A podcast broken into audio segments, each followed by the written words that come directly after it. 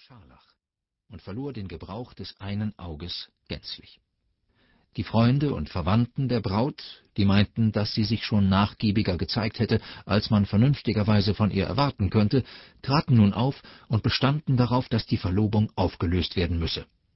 Aber Aurelia sagte, nachdem sie ein Weilchen geschwankt hatte, mit einer Großmut, die ihr zu hoher Ehre gereichte, dass sie sich die Sache ruhig überlegt habe und nicht finden könne, dass Breckenridge zu tadeln sei.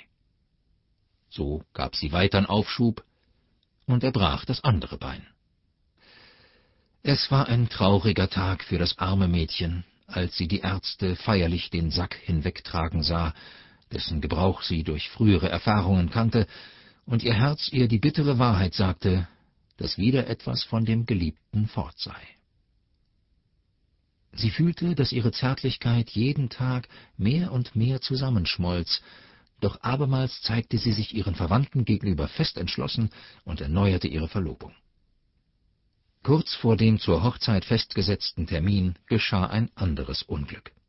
Es wurde voriges Jahr nur ein Mann von den Indianern von Owens River skalpiert. Der Mann war Williamson Breckenridge Carruthers aus New Jersey.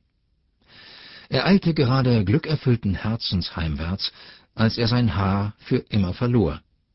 Und in jener Stunde der Bitterkeit verfluchte er fast die falsch angewandte Barmherzigkeit, die ihm den Kopf gelassen hatte.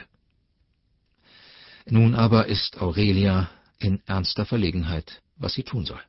Sie liebt Breckenridge immer noch, schreibt sie, mit wahrhaft weiblichem Gefühl. Sie liebt immer noch das, was von ihm übrig ist.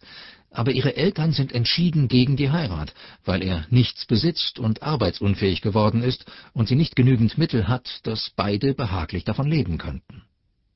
Was soll ich nur tun? fragte sie mit schmerzlicher und banger Sorge. Es ist wirklich eine heikle Frage. Es ist eine, die das ganze Lebensglück einer Frau und das von fast zwei Dritteln eines Mannes in sich schließt, und ich fühle, dass ich mir eine zu große Verantwortung auferlegen würde, wenn ich mehr als einen bloßen Wink geben wollte. Wie wäre es, wenn man an Williamson anbaute? Wenn Aurelia sich die Ausgabe leisten kann, mag sie doch ihren verstümmelten Geliebten mit Holzarmen und Holzbeinen, einem Glasauge und einer Perücke versehen und ihm eine neue Frist gewähren.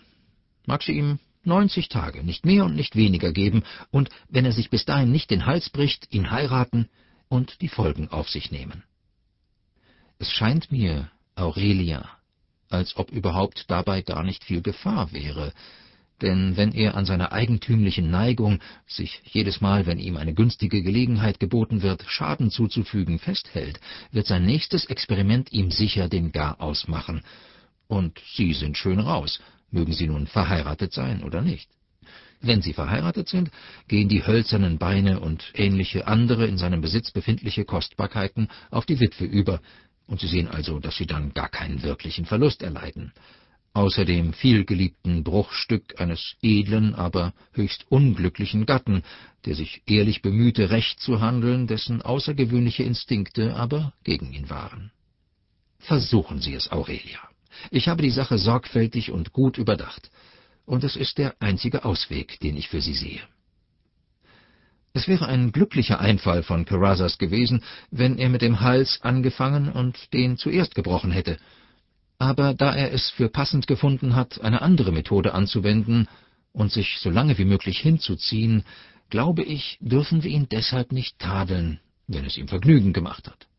Wir müssen das Beste tun, was wir unter diesen Umständen tun können. Wir müssen versuchen, nicht erbittert über ihn zu urteilen. Ein geheimnisvoller Besuch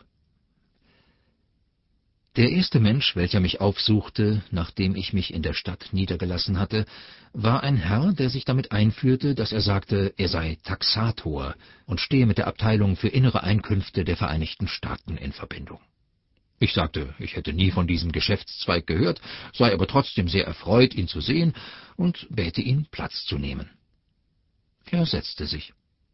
Mir fiel gerade nichts Besonderes ein, womit ich ihn unterhalten konnte, aber ich bedachte, dass wer einem Hauswesen vorstehen will, auch die Pflicht hat, gesprächig, liebenswürdig und entgegenkommend zu sein. In Ermangelung von etwas anderem fragte ich ihn also, ob er seinen Laden in unserer Nachbarschaft eröffnen werde. Er bejahte dies, ohne jedoch, wie ich gehofft hatte, von selbst zu erwähnen, was er verkaufe, und ich wollte doch nicht neugierig erscheinen. Also versuchte ich es mit der Frage, »Geht das Geschäft gut?« Und er erwiderte, »Hm, so so.« Darauf sagte ich, wir würden bei ihm vorsprechen, und wenn man uns in seinem Hause ebenso gut bediene wie in anderen, so wollten wir ihm unsere Kundschaft zuwenden. Er antwortete, sein Etablissement würde uns unzweifelhaft genügen. Ihm sei wenigstens noch nie jemand vorgekommen, der einen anderen Vertreter seines Faches aufgesucht hätte, nachdem er einmal mit ihm verhandelt habe. Das klang ziemlich selbstbewusst. Aber abgesehen von der natürlichen Schlechtigkeit, die uns allen ins Gesicht geschrieben steht, sah der Mann ganz ehrlich aus. Ich erinnere mich nicht mehr, wie es zuging, aber allmählich tauten wir auf und kamen in Fluss, das heißt unsere Unterhaltung, und nun ging es wie ein aufgezogenes Uhrwerk. Es wurde geredet, geredet, geredet, wenigstens meinerseits, und gelacht, gelacht, gelacht, wenigstens seinerseits. Aber während der ganzen Zeit hatte ich die Geistesgegenwart nicht verloren, meine natürliche Schlauheit war auf vollen Dampf gesetzt, wie die Maschinisten sagen.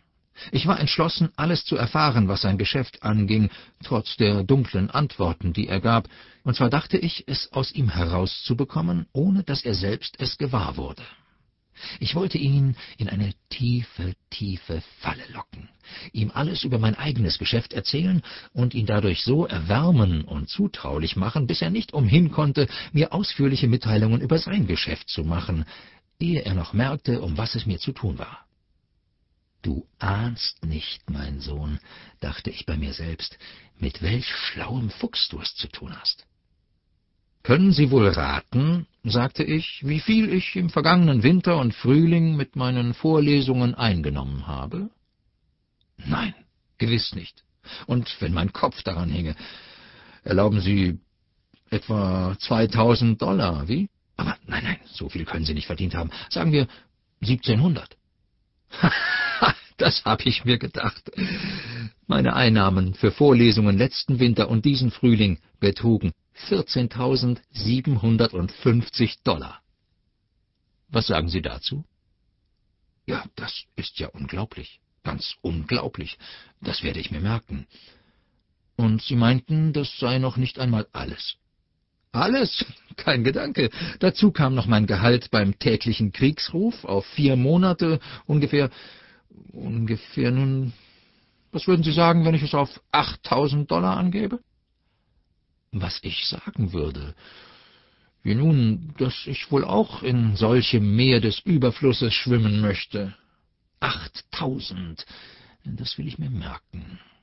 Und das ist alles noch nicht genug, Sie Glückspilz? Wenn ich Sie recht verstehe, haben Sie noch andere Einnahmen gehabt?